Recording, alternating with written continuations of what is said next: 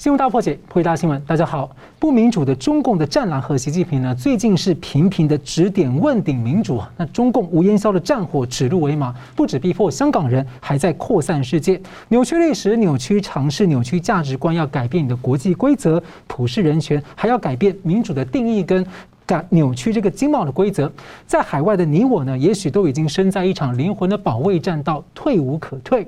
那么，中国大陆的地产债务风暴之后呢，恐怖的地恐怖的地方债问题啊，浮上了中国大陆的媒体，而且内斗迹象啊，太上皇政变这样的故事都登上了共军的报纸。中共放任病毒扩散全球，又把破产的这个红色意识形态呢渗透全球，那么呢，还会把金融的这个风暴输出海外吗？中共十月份呢，高喊所谓的对台湾和平统一，不过呢，东南方被占又整建基地，为什么纳粹和共产党最爱说和平？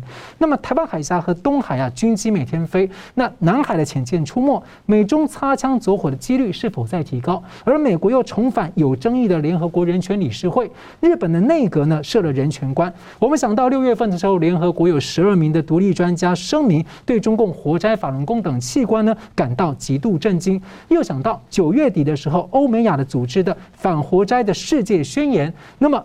中共自己距离他所说的人民和历史的审判呢，也许剩下几步之遥。我们介绍破解新闻的来宾，台湾大学政治系名誉教授闵居正老师。呃，主持人张龙兄两位好，各位观众朋友们大家好。资深战经评论家吴家龙先生。啊，主持人好，明老师好，各位观众大家好。后来我们周三和嘉龙老师一起谈过这个美国的海狼级核动力潜舰啊，康乃狄克号二日在南海不明的碰撞事故，而美军是低调到了七号公开消息，究竟撞上什么？有很多的猜测，甚至一些假消息。那美中双方态度啊相对低调，那美方又对不起啊，美方比较低调，而中共一直追问啊，都引发了各种的联想啊。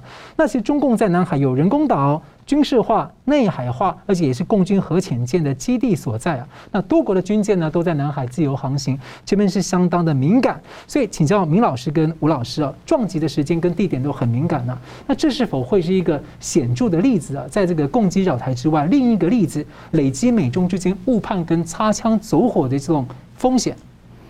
嗯，在我们呃研究国际关系来看哈，呃，国际关系呢，当然我们关注很多话题。但是最激烈的话题呢，就莫过于战争。是。那对战争，大家都以为我们研究战史，不是战史，只是我们研究的很小一部分。我们很科学化的，然后去分析说，譬如说战争的这个样貌啦，然后战争的形态啦，什么等等。当然，大家最关切的就是第一，如何消弭战争；第二，战争为什么爆发？你刚刚提到的误判呢，就是我们在国际关系当中研究战争里面最常提出来的。为什么误判会引发战争？那我们看到很多案例啊，比如说一次大战的时候，俄国跟德国呢误判对方的这态度，所以一边进行半动员，另外一边进行全动员啊。那时候需要时间比较长，所以一旦动员到一定程度上就打起来了啊。这是第一个误判例子。二次大战的时候呢，苏联跟这个纳粹呢有一些默契，那以为说会有互不侵犯协定，所以苏联。晓得说，斯大林晓得说，德国最后可能还是会打他，但是没想到那么快，所以他觉得还有一段时间，这是他的时间的误判啊。这第二个案例，第三个案例就是美国在一九四五年、四九年，呃，二次大战结束，然后在亚洲情势、中国局势慢慢恶化，亚洲情势随着慢慢变化的时候呢，美国就公开宣布说，那我在亚洲想要保持什么？他明白讲说，我在亚洲呢有两个地方，有有一个重大利益利益线，从阿留申群岛啦到日本啦到什么菲律宾啦一路下来，就他漏掉两个地方，一个是台湾，他是有意漏的，一个是南韩。那为什么漏掉南韩呢？他认为说我有日本就可以了，南韩呢可能无所谓。所以这讯息出来之后呢，苏联方面就很高兴，但这个最高兴当然是北韩了，这个金正日金呃金日成。金日成想说，那美国讲说，呃，韩国没那么重要，所以我可以去打南韩没问题，所以他就提要打南韩。当然，当时的毛泽东、斯大林都很紧张，说你最好不要这样。但是反复游说结果，然后美方也说南韩不那么重要，所以他们就觉得说美国大概不会介入。所以这地方出现几个误判：第一是美国误判了南韩对他的重要性；第二是苏联跟中共误判说，如果我们真的打南海的话，美国不会介入，所以几个误判加起来酿成了寒战。那再一个就是这个 伊拉克战争的时候呢，伊拉克不是打科威特吗？当时是一九九零年，因为苏联瓦解，然后东欧各国呢正在动荡、分崩离析，有的已经开始民主化了，有它的动荡当中。所以当时这个伊拉克的海商就觉得说，那没关系。所以现在我趁这个乱呢，我去把科威特拿下来，可能没有人会管我。这是一个非常严重的误判，因为你要算清楚，他当然打仗会赢哈。这个东西讲以后，我们有机会再说。通常出战都会胜利，也就是去侵略的人呢，一开始打的时候通常会打赢的，但是后来会打输啊。这个我们将来再说。好了，那这个海山呢？他判断说，你们大概忙不过来，所以我去打这个科威特。他早上出兵，到傍晚就打赢了，所以不到一天时间就打下来。他为什么这样做呢？他误判美国不会介入，而美国当时也误判说他量他不敢这么大胆。所以如果美国当时知道他会这样做的话，美国当时发出比较强烈的讯号，那可能他就不敢动。所以这几个方面的误判呢，导致这个情况。所以你刚刚讲说这个海狼号呢会不会引发误判？是会的，再次说是会误判的。所以现在就说啊，那误判在哪里呢？第一个当然是阿富汗事件，我们上次讲过几次。阿富汗事件不管怎么样，大家会觉得说你美国不应该犯这么愚蠢的错误，在国际政治上这是很愚蠢的错误。所以这第一个这犯错了。第二，你打不过阿富汗这是蛮奇怪的事情。然后第三呢，你撤退撤得这么难看。第一当应该先撤，就跟我有关系的阿富汗人；第二撤美国侨民，然后第三呢撤重装备，第四呢才轻装备跟最后的军队呢一起离开，然后必要时候销毁一部分东西。你怎么反过来走呢？然后最后你还要来求我中我中共来帮忙，所以中共会判断说：第一，美国真的衰弱了；第二，拜登跟他的团队是无能的。这个东西不用误判，大家会这样判断。美国后来被大家骂了半天，也想通了。哎，中共真的会这样误判我，所以美国就要不断的发出讯号，告诉中共说，我在地方是犯错了，但别的地方我不会犯错，你不要误判。所以现在美国要做这件事情。好，那现在讲回海狼号了。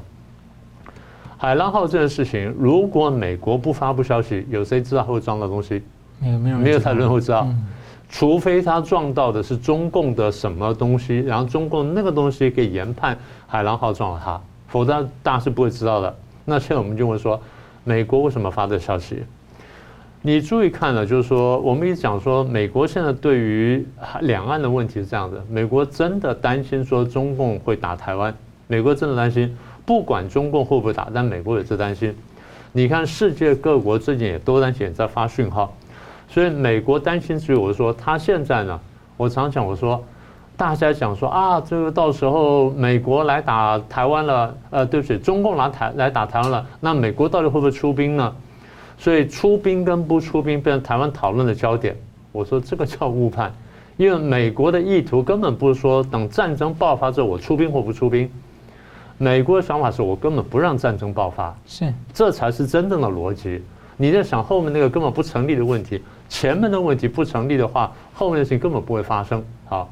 所以美国做的事情，我一再讲，我说是吓阻战争。那么如果说我前面这个阿富汗撤兵撤的这么难看，那你可能形成误判，我就要消除你的误判。我怎么消除你误判？我要发出很明确的讯号，告诉你说，对，我阿富汗可能会失误，但是我在台湾问题上、南海问题上，我绝对不会失误。你给我注意。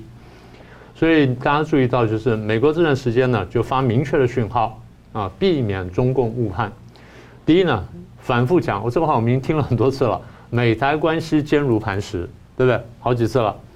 然后美国又发消息，当然先是被这个呃华盛顿呃华尔街日报，华尔街日报先说出来，然后美国国防部又又证实了有现役美军在台湾啊、呃，除了参加一些活动之外。好像参与培训国军，对，好，啊这第二个就是美方发的。第三呢，美方非常特别，在前一两个礼拜吧，明确宣布说，我现在核子弹头还有多少个？三千七百五十枚。当然，比起过去少了很多了，大概是过去十分之一。那他讲说，比前一年少了五十五枚，比再前一年少了七十二枚。那大家说你公布这是什么意义呢？有意义。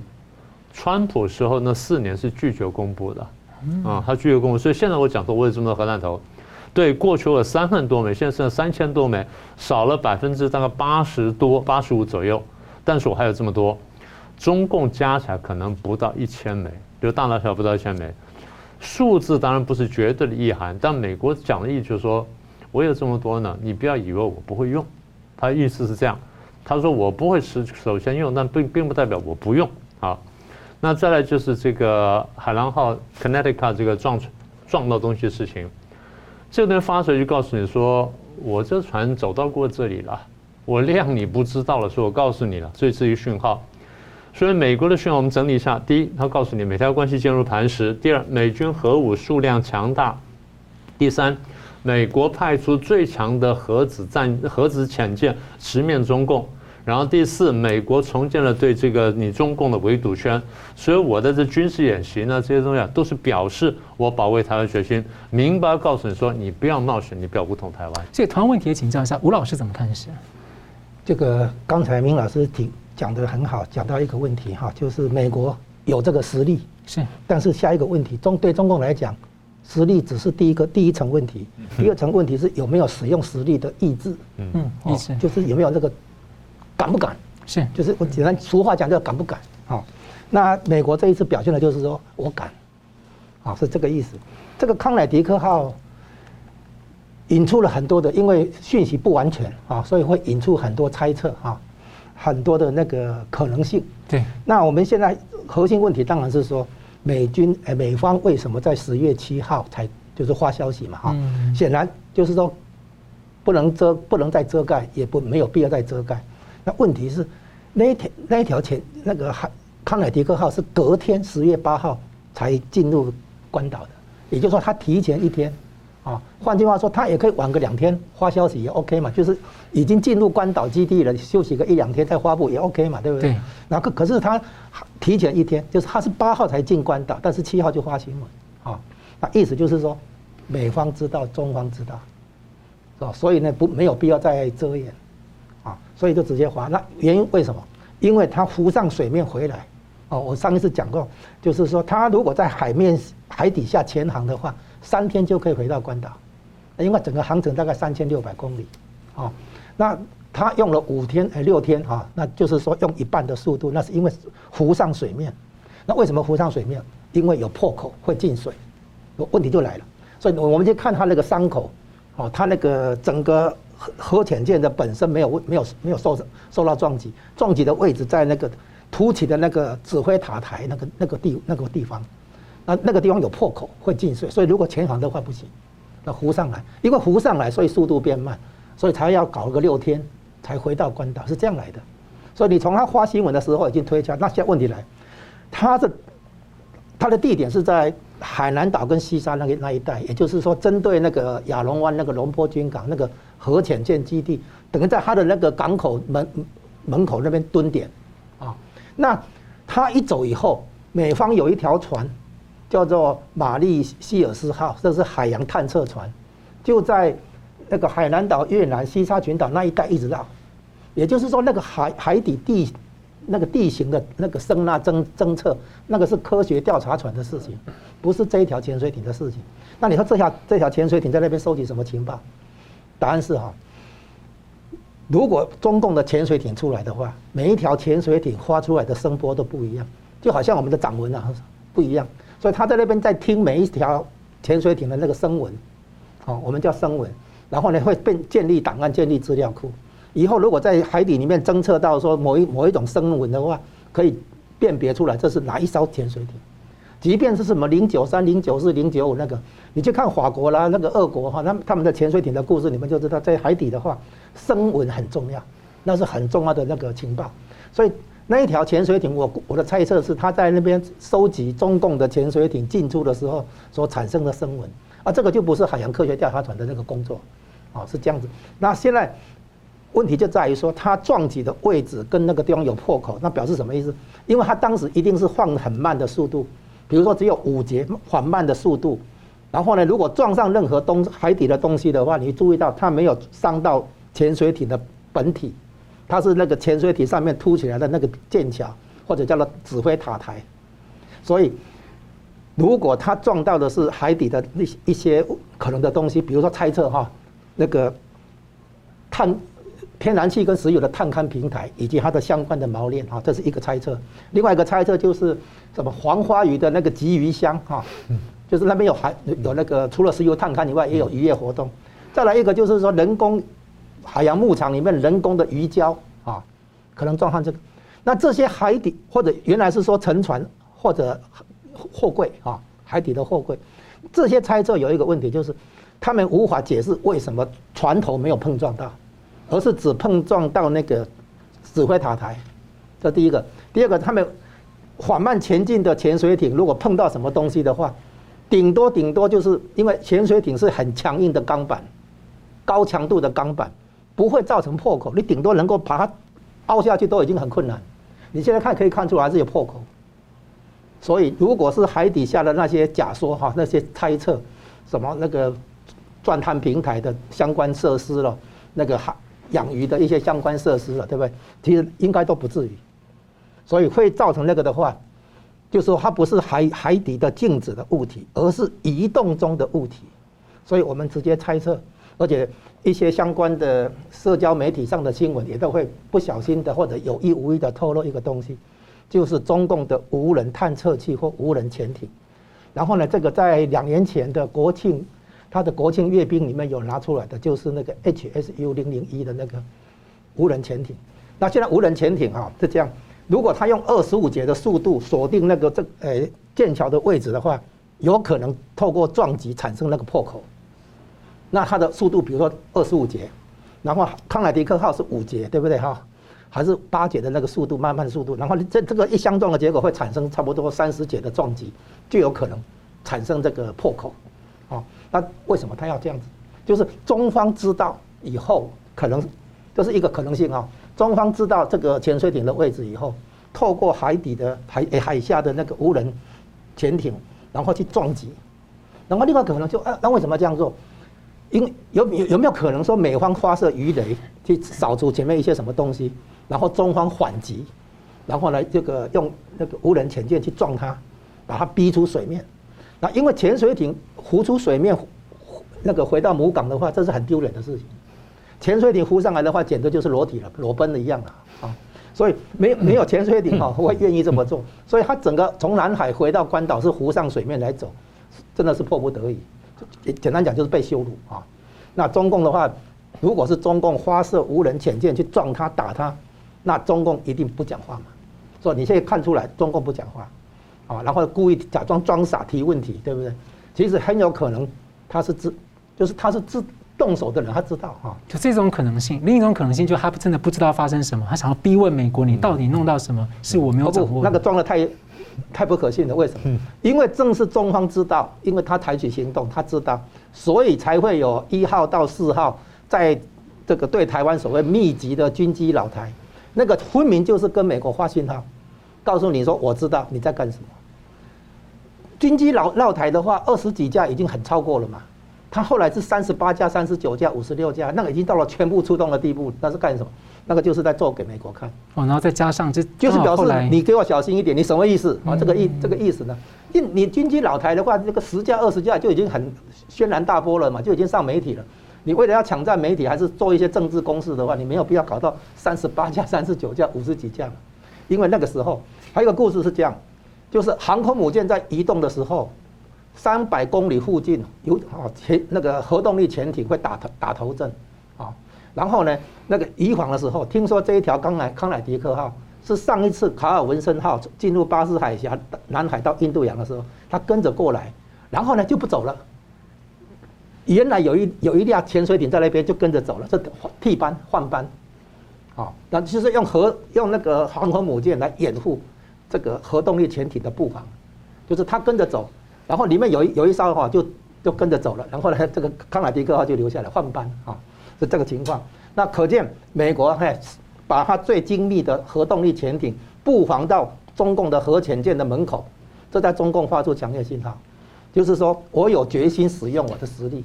哪怕底下出了一些状况，在所不惜，这个概念。然后中共也表示说，我也是在所不惜，所以双方有那种剑拔弩张的味道。但是呢，诚如刚才明老师提到的，双方越是有明确的那个表示意态意思表示的话，说不定反而可以避免这个所谓误判。好，那我们休息一下，马上回来。欢迎回到《新闻大破解》。国际当前的焦点呢，是如何吓阻中共军事威胁跟并吞台湾。而就在台积电周四啊法说会这一天呢，研调机构 IC Insights 呢警告。中共可能会武力夺取台湾，因为台湾十奈米以下的先进半导体制程的产能呢，占了全球的百分之六十三。那么，习近平在十月九号呢，声称所谓数典忘祖，背叛祖国、分裂国家，将被人民和历史审判。不过，有很多的网友发现这番话，直接套在中共的历史上呢，是完全没有违和感，相当符合。那么，习近平也重申所谓的和平统和平统一啊，跟一国两制方针。不过这一次。呢，却没有提所谓的武力统一。那但是呢，福建省内部的备战文件外流，而且福建有三个临近台湾很近的基地啊，在升级攻势的工程，这就让人想起来，明老师之前说过，侵略者最喜欢说和平。纳粹当年就签署完这个和平条约之后呢，就发动了闪电战。所以我们请教两位，先请教明老师哦，目前的局势看来，你怎么看？说中共讲这个数典忘祖啊，和平统一、一国两制啊，那这样讲，呃，释放了什么样的讯息？简单说就是统战台湾、批评台独了。呃应该这样说吧，我们如果把很多东西都摊起来看的话，我们会得到个结论哈。中共当然很想武统台湾，但是你如果仔细算下去呢，武统台湾其实非常困难，几乎不可能。大家听的话一定觉得说难以想象。你说大陆这么大，台湾这么小，然后大陆这么强，台湾看起来比较弱。然后大陆经济这么强，台湾现在才慢慢又回头，然后又又慢慢上升了，那怎么会武统台湾很困难呢？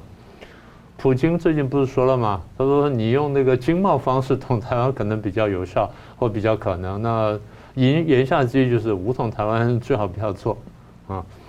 呃，这个不只是说普京随口说说，其实我们算了很长时间，我们这样认为。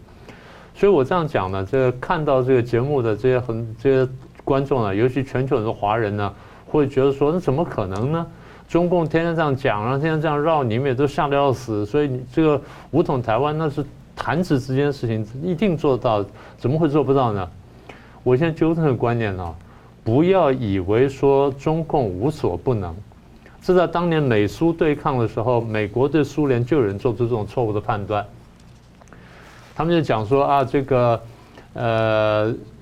苏联呢很强大，他盖了多盖了多少这个呃战舰，然后多少飞机，多少核子武器，什么一大堆，然后美国好像赶不上了，然后苏联的太空计划又比美国进步，所以苏联可以干什么？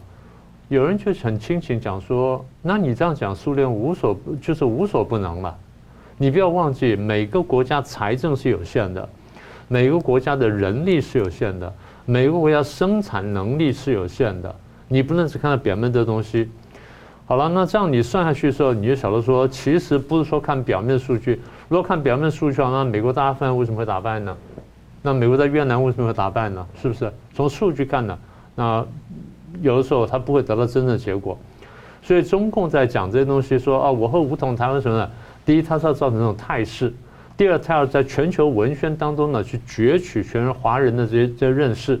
就你们接受我这认识之后呢，将来我可以不真的不用武统了，我就可以统台，也就是造成这种气势。简单说，这是宣传跟统战的手法。那为什么我们说武统台湾有很大困难呢？台湾问题其实在韩战以后呢，已经基本国际化，这大家常常疏忽的事情。韩战之后三年这个结束没有多久，美国跟台湾签了中美协防协定，或者共同防卫条约，为期二十五年。对，一九七九年的时候废约了，但是呢，我一直讲，美国一直在心目当中并没有真正放掉台湾，美国把台湾看作是一个隐性盟友，大家常常忽略这一点，这个我们现在就不细讲了。所以，当这个卡特总统废断交废约撤军之后，国会立刻推出一个台湾关系法，等于用国内法的方式在补足了这一块，虽然仍然声称说我跟台湾之间没有正式的邦交关系。但台湾关系法，我多次跟大家讲，我说那有一条一个条文呢，对台湾是有很大的保护作用的。那么也就是说，这么多年以来呢，美国对看台湾呢，始终是这么一种角色，不管我们自己认知是怎么样子。而这个现象在二零一七年，当川普上来，然后开始这个接触台接触这个国际事务，尤其接触两岸事务之后，我当时预言我说，台湾的角色会越来越重要。这也是我反复讲说，美中双方会拿台湾当棋子，让台湾空前难受，但空前安全的核心原因。好，那川普任期四年下来结束了，当时拜登上来的时候，我们没有把握他会不会这样做。那后来我们看到几件事情，第一。他快速的军售，很快上台之后呢，没有几个月就军售台湾。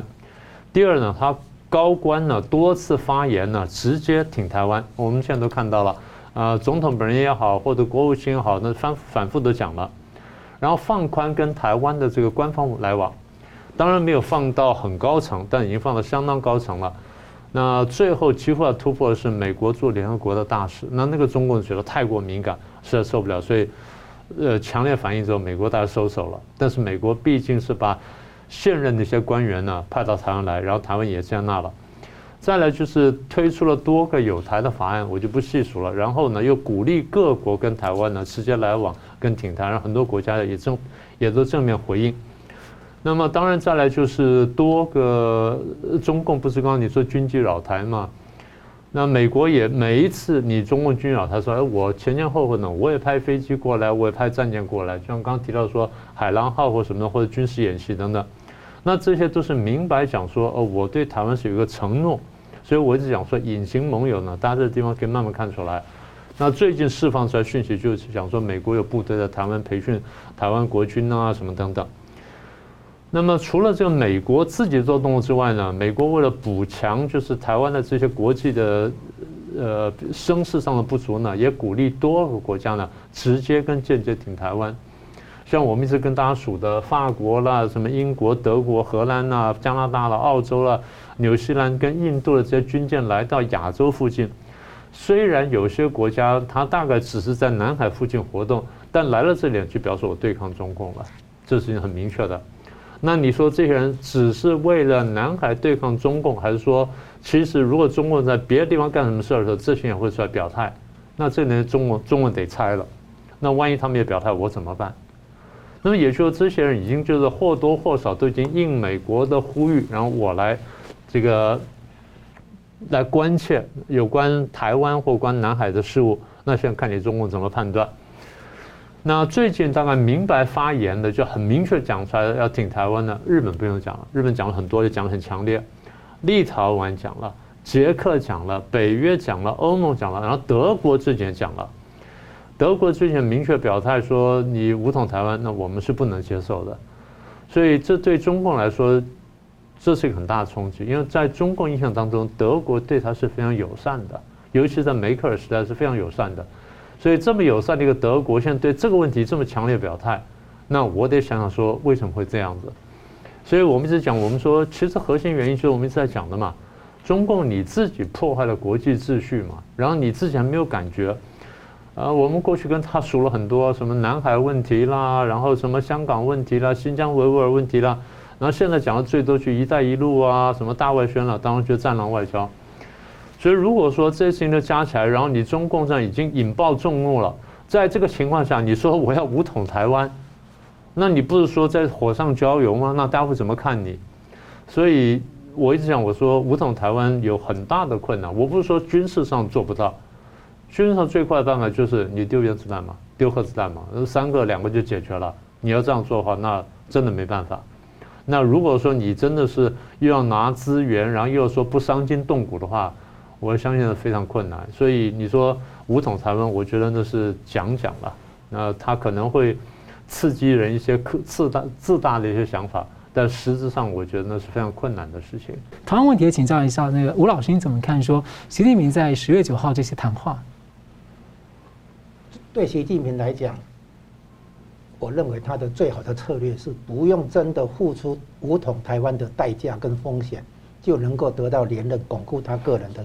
那个权位，这是最好的，啊，那可是呢，他一再的讲到中华民族的伟大复兴，当然包括统一台湾，所以他会嘴巴讲，姿态做出来，好像对台湾施加压力，但是呢，最好是不用真的到动手的地步，啊，最好不用付出这个代价。你万一输了，他就他就前面就完蛋了。即使没有输，那个前线总指挥的军事将领将来会变成党内的军的强人。光拿到武器反而转过来。对，这个都是。现在我们讲哈，有一个问题，大家一定要意识到：第一个，他一如果号称用这个飞弹密集攻击台湾，啊，重要设施。然后呢，对台湾造成困扰，或者说海空封锁台湾，海面跟空中哈都封锁。那这样子的话，在那个台湾关系法里面讲的，包括经济制裁啊、禁运这些都算。对对，不是说只有。然后你如果说发射飞弹的话，那个打击台湾你的话，非常可能你会有一个很大的风险，叫做首战即独立。嗯，不是首战，首战即习近平的终战，对不对？所以说，就是说。如果你只是打击台湾，但是没有实质占领台湾的话，那是没有用的啊。那讲到实质占领是这样，他最近放出来的一些福建沿海地区的那个抢滩登陆演习，你看他登陆沙滩，对不对？嗯。台湾西部哪有沙滩给你抢滩呢？台湾西部的很多海海海边的话，一大堆的消波块，你怎么你你选一些那个什么沙滩，然后在那边抢滩？消波块，在我看来，在我看来，简直就是夏令营活动 啊。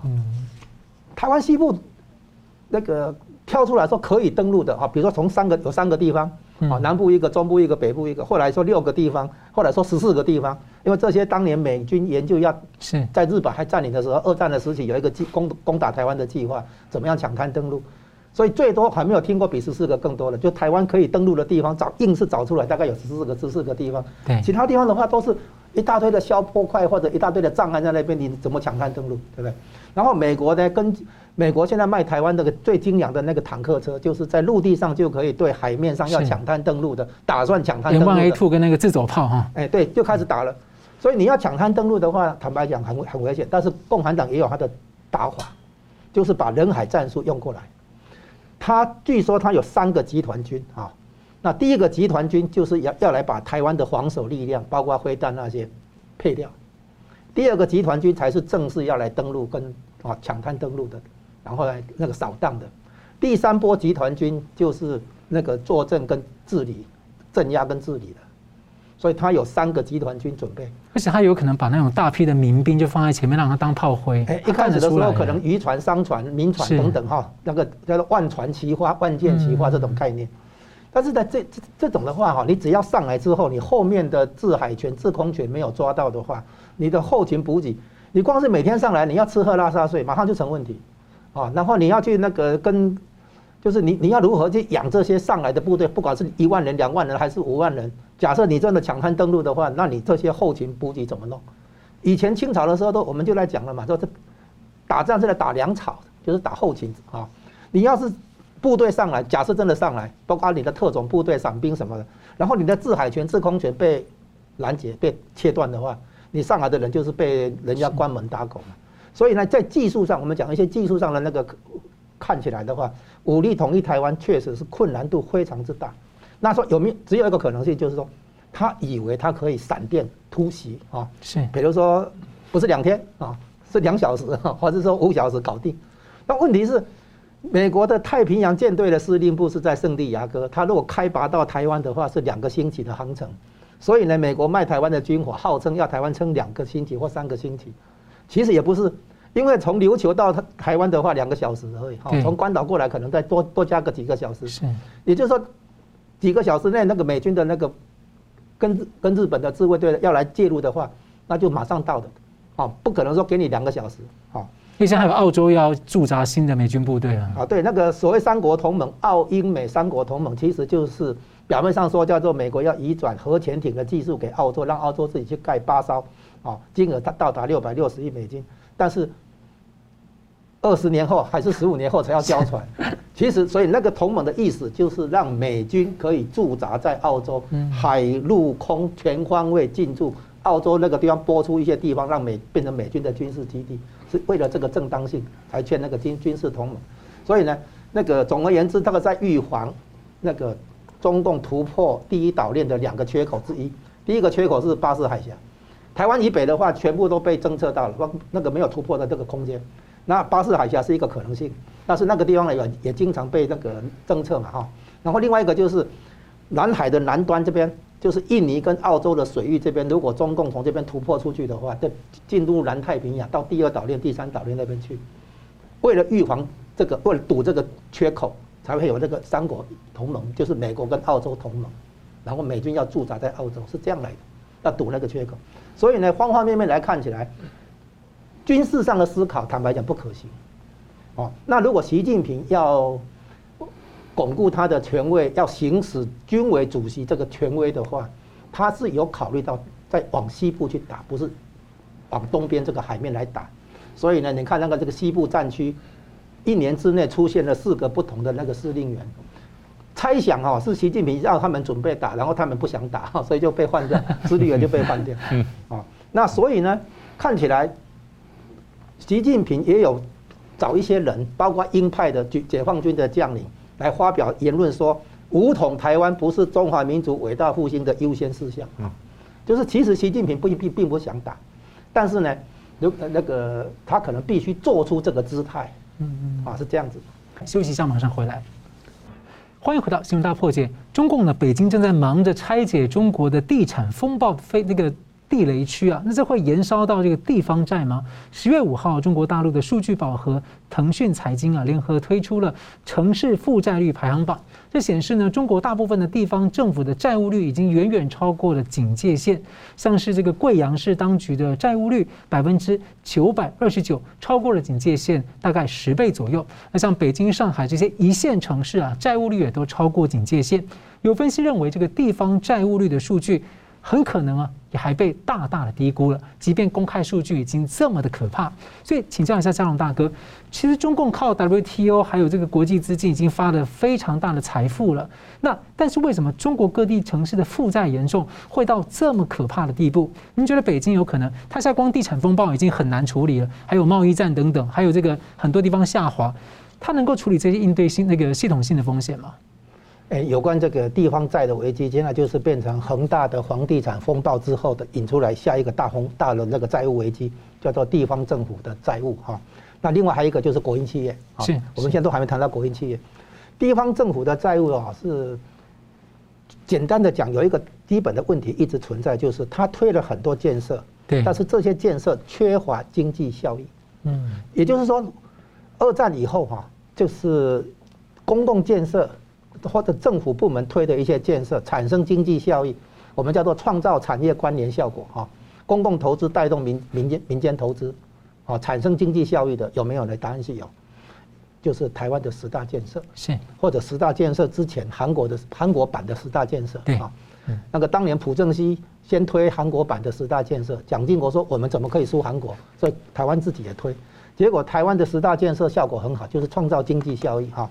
那中国大陆这边哈有很多的地方建设，其实这个就像那个房地产业搞的这个鬼城一样哈，就是很多。还有现在呢，听说八条的高铁路线里面，只有北京上海那一条是有赚钱的，嗯，其他都是亏钱。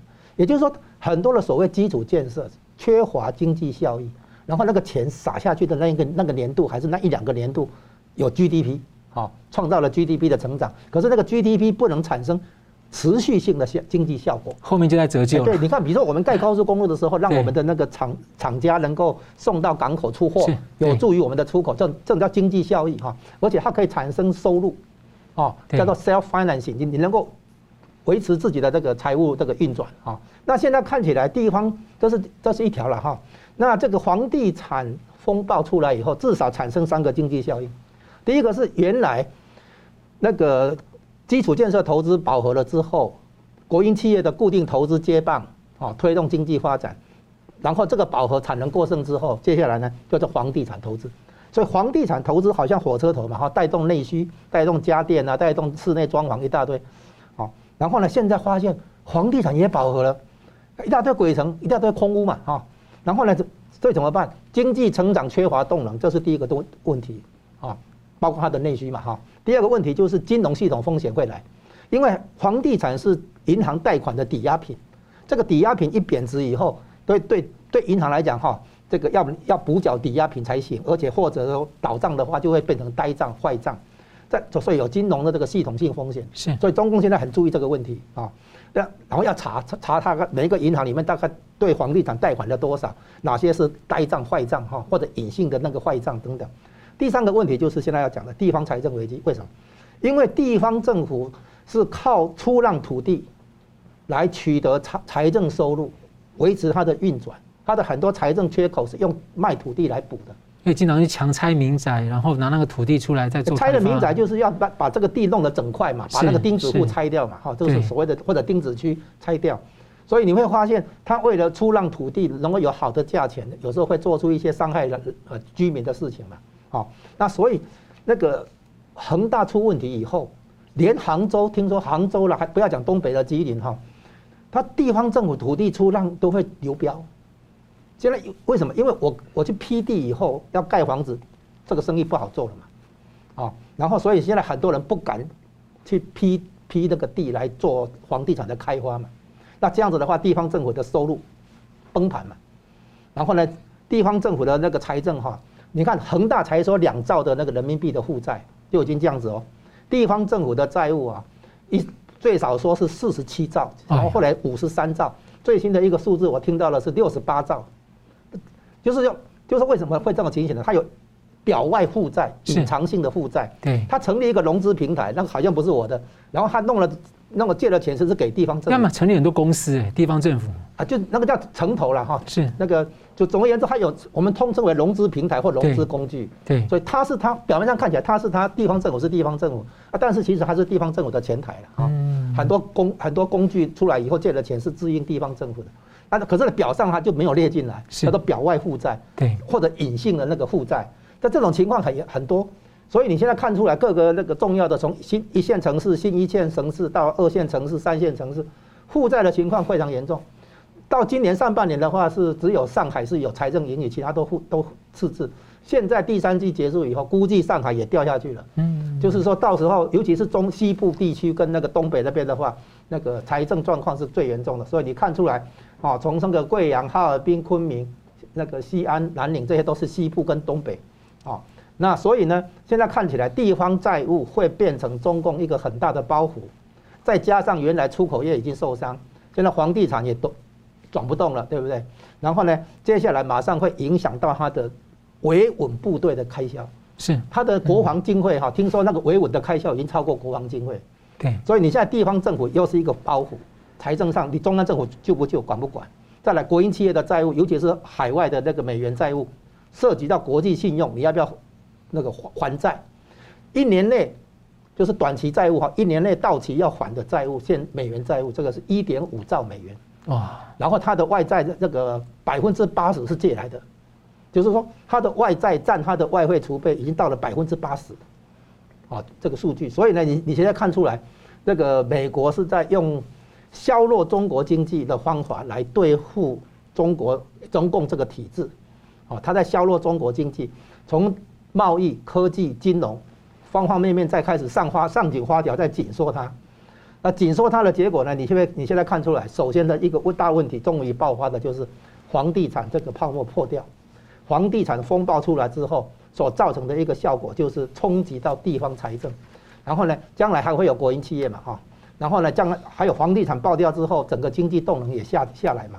所以呢，看起来习近平要烦恼的问题，其实不是台湾，而是他内部的财政跟金融。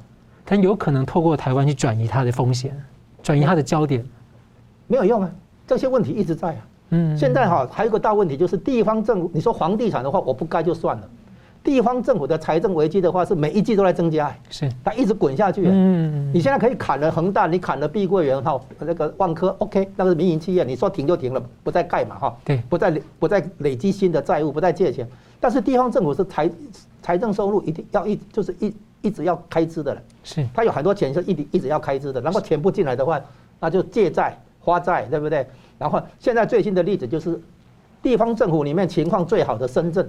要跑去香港发行离岸人民币的地方政府债券，是，然后规模是五十亿，哦，离岸人民币，那号称就是说，哎，人民币是你印的嘛，到时候你 你要还的话再多印一些，就是说他在离离岸人民币那边要增加在香港金融市场交易的时候使用多一点人民币，而不是只用港币，所以呢，他等于也在那个想方设法为地方财政的融资开发出新的途径。是，好，感谢。中共控制下的这个中国大陆啊，是夸大扭曲的这种宫廷斗争的电视剧是一大特色。那其实呢，也许某程度就是折射了现实跟人心的状况。十一号，中共解放军报啊，这个军方的媒体。刊发了一篇文章啊，大谈明朝的夺门之变。一四五七年，太上皇明英宗发动了政变，成功复辟，夺回失去多年的皇位。那么重臣于谦，当时为了顾全大局啊，巩固社稷啊，这是军报的说法，手握重兵，这个。这个气不为动啊，即便呢含冤入狱而后来死掉，也不做争辩。所以请教明老师啊，这个故事啊，当然历史上很多故事我们都有不同的解读，但当中共拿来解读的时候，您觉得这个政局很容易让人家很多人联想啊。其实很多人可能看不太懂，您可以解读一下。呃，简单说就是毛泽东讲过一句话：用小说反党啊，拿小说来玩政治，这东西呃，坦白说，当然各地都有。可是中共顽强特别严重，而且文革就是海瑞罢官那个文章。对对对，中共呢很奇怪，就是第一古为今用，第二含沙射影。我们过去不是讲说文以载道嘛？啊，他是文以载政治，这个很很很明很明显的。所以你刚刚讲海瑞罢官一点都不错，海瑞罢官真的就是文革的一个这个怎么说呢？一个导火索吧，就引爆了文革。那文革之后，这现象就就从文革开始之后，这现象经常出现。譬如说，斗争周恩来的时候讲说天当代大儒。是，然后有人要批江青的时候就骂武则天，然后要这七四年、七五年去处理地方军头的时候就讲说强中豪右，然后要去做华国锋的时候就骂宦官，然后最近呢，这个二零一五年六月份的时候突然出了一本书叫《庆亲王你懂的》。所以大家说哦，那你就是要去搞那个曾庆红，这个东西，大家老百姓已经这样看了。为什么？因为你这么多年来一直是这样做的，是，所以老百姓自然这样看。而且中共就他有时候不直说，他就含沙射影这样讲，因为他怕一讲之后，大家说，哎，你原来不是说好人，怎么突然变坏人了？所以他一步一步引导，告诉你说，哦，这个人真的是坏人。那以前我看错了，啊，那我们看到就最近这段时间呢。他们不是他不是就整出了一批人吗？我们只是简单讲了两个，一个叫孙立军，一个傅政华。对。然后我们说背后可能还有一个这个孟建柱啊，可能有这些人。可是大家知不知道，在这段时间里面，除了孙立军，除了傅政华之外，前面呢清掉了六个省一级的公安、公安跟政法系统的人马。是对。很多是这些大，像这个重庆的这个呃公安局长。还有几个大的地方的公安局长，一个个清掉。呃，清一个公安局长，我我简单讲啊，你随便拔掉个台南市警察局局局长，随便拔掉高雄高雄市警察局局长，大家现在有这个概念了吧？这是省里面的县一级。如果说你在中国这里面，你拔了六个省级的或直辖市级的这个公安局长，你觉得那是什么概念？重大问题嘛，重大问题嘛。所以现在我们看到讲到孙立军、傅政华，因为现在这是新闻热点。过去那些新闻热点，你把这个，你把过去一年来的拔掉这六个都全部排查看看，所以大家觉得说，你为什么现在这段时间在这边痛打政法系统？是，大家问了这个问题。那如果你通往政法系统的话，那结论一定是政法系统出问题，或者说你怀疑政法系统出问题。好，那大家就怀了疑问，那就要大家开始抽丝剥茧。所以前一阵子我们不是开始谈孙立军事件吗？那现在内幕越来越多，越来越多。所以现在比较明确的就是，前几年习近平有事情呢，跑到南京去，然后呢，在南京呢就是碰到或者说几乎碰到暗杀事件。那细节我们现在不知道太多，但现在呢，看起来这个这个消息是真的，因为报纸已经大概中共的媒体呢，报纸也好，官方媒体也好，大概最近这三四个月来，呃，再早有没有我不太记得。这三四个月来呢，经常在讲说要提防政变，要提防暗杀，要提防手握军权的人干什么什么。在中共概念里面，军队是军权，对不对？武警也是军权。是。那你说警察什么？警察是刀把子，所以他用军权这话呢来涵盖，就是说你能够动到武力的这些人。那么南京这事儿是怎么回事呢？呃，长话短说。南京这个南这不是这个南京大屠杀吗？那有一个消息是说，习近平要到南京去，然后为了南京大屠杀多少多少周年一个纪念活动要去出席。好，那这个消息，这个他的行程定了之后呢，他照内部中国内部作为做法，就是我中办呢要把这个消息呢发到相关地方去，比如说，那这个习总要从北京去南京怎么去法？是坐火车去呢，还是坐汽车去呢，还是飞过去？那不管用什么交通工具，那在路上的就我们叫怎么安排？通常安排什么？安排国安系统跟公安系统嘛。所以国安系统和公安系统说会比较准确知道他的行程啊。那刚好我们讲说，一个人坐到这个位置，然后又得罪了很多人，或者他认为他得罪很多人的时候呢，他的精神会比较紧张，他比较容易疑神疑鬼。毛泽东后来就很习惯玩这一手。那习近平呢，大概是很详细研究毛泽东。虽然毛泽东的行程是经常改变的，毛泽东这个作息是混乱的。一方面他个人生理时钟关系，二方面就是他有意制造这混乱的，让人家捉摸不到他的行踪。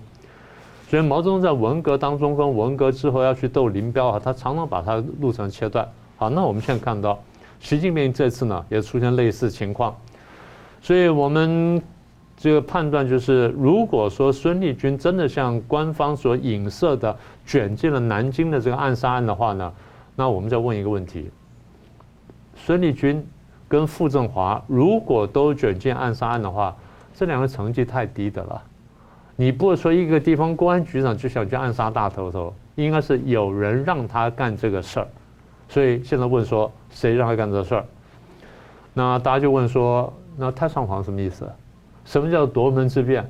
那难道说时至今日了？你刚刚说是一一五一五多少年？一四多少年？一四五七，一四多少年？难道说六百多年之后有人要搞夺门之变吗？你没事做，你讲夺门之变干什么？大家是这样理解的。好，那现在下一个问题，谁是太上皇？有资格当太上皇的，一个叫胡锦涛，一个叫江泽民，还有一个叫曾庆红。胡锦涛看来不会干这事儿，江泽民看起来没力气干这事儿，所以看起来呢，大概是曾庆红了。所以过一阵子，如果你又看到中共又拿出说，呃，庆亲王又干什么事儿，那大概就知道谁是太上皇了。所以现在我们的预测很简单：第一，这个二十大要来，必然斗争，而且大斗特斗；第二呢，斗争呢一定会动到政治局以上的人物或政治局常委，甚至包含前任。然后时间是从现在开始到明年九月。所以简单说呢，夺门之变呢是什么东西呢？是宫廷斗争的预告片。是。我们节目最后，我们请两位来宾一分钟总结讨论。我们先请明老师。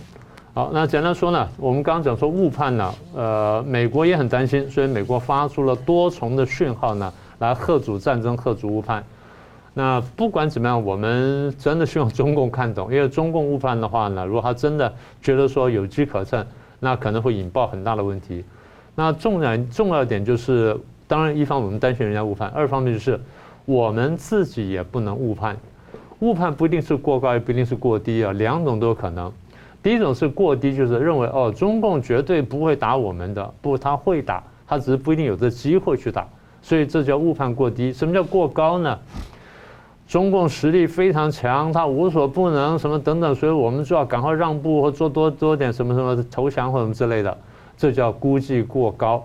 误判是过高过低都都不恰当，所以台湾对中共的局势、对国际局势要比较明确的判断，这第一个。第二，武统台湾呢，基本上是个文宣口号，大家不用太担心呢，我们就提防就是了。第三呢，太上皇的事情呢，应该还会酝酿，所以我刚刚讲了，从现在开始到明年九月份呢，应该是最需要观察的时间。是吴老师，我们现在看到的习近平面对的中国大陆那边的局势的紧张，让他压力非常之大，是不是会转移焦点哈，来对外这个做军事冒险？我们当然会担心啊。那但是呢，现在看起来美国方面发出的讯号是很坚定和明确，两方面。第一个呢是对台湾的那个介入保护啊，这个很明确。然后呢，甚至于到最近的话，可能不惜开始讲出一个中国政策，美国的一个中国政策的真正底牌，就是不，就是不认为台湾哈是中华人民共和国的一部分。啊，这样的话才会有蔡英文讲的那个互不隶属。他讲了之后，美国没什么反应啊？不，互不隶属的那个这互不隶属其实就是两国论，但是两国论有两个版本，一个叫做两个中国论，两边都还保持对中国的认同，将来可能走向一个中国，也可能走向一中一台，啊，所以台湾现在要看得出来，美国对台湾的支持有可能拿这个来刺激中共、激怒中共，然后呢，美国做好军事部署，是有一个地方是美国会动手，美国不会去占领中国的土地，但是有一个地方他会去破坏，就是海南岛那个核潜舰基地，所以你会看出来美国非常在意、在乎那个、在意那个中共那个核潜舰基地，因为那个有能力对美国做核攻击。所以美国一定会处理这个地方，找借口来这边制造一些一些问题，啊，但是呢，这个紧张有，但是可能会像明老师刚刚提的，说不定在紧张当中啊，我们居然还可以还有可能岁月静好一下，好，这样是。好了，我非常感谢两位来宾精辟的分析，感谢观众朋友的参与。新闻大破者每周三五再见。如果您喜欢我们的节目呢，请留言、按赞、订阅、分享，并开启小铃铛。那么，感谢各位呢长期对我们的支持。新闻大破解团队呢将持续为您制作更优质的节目。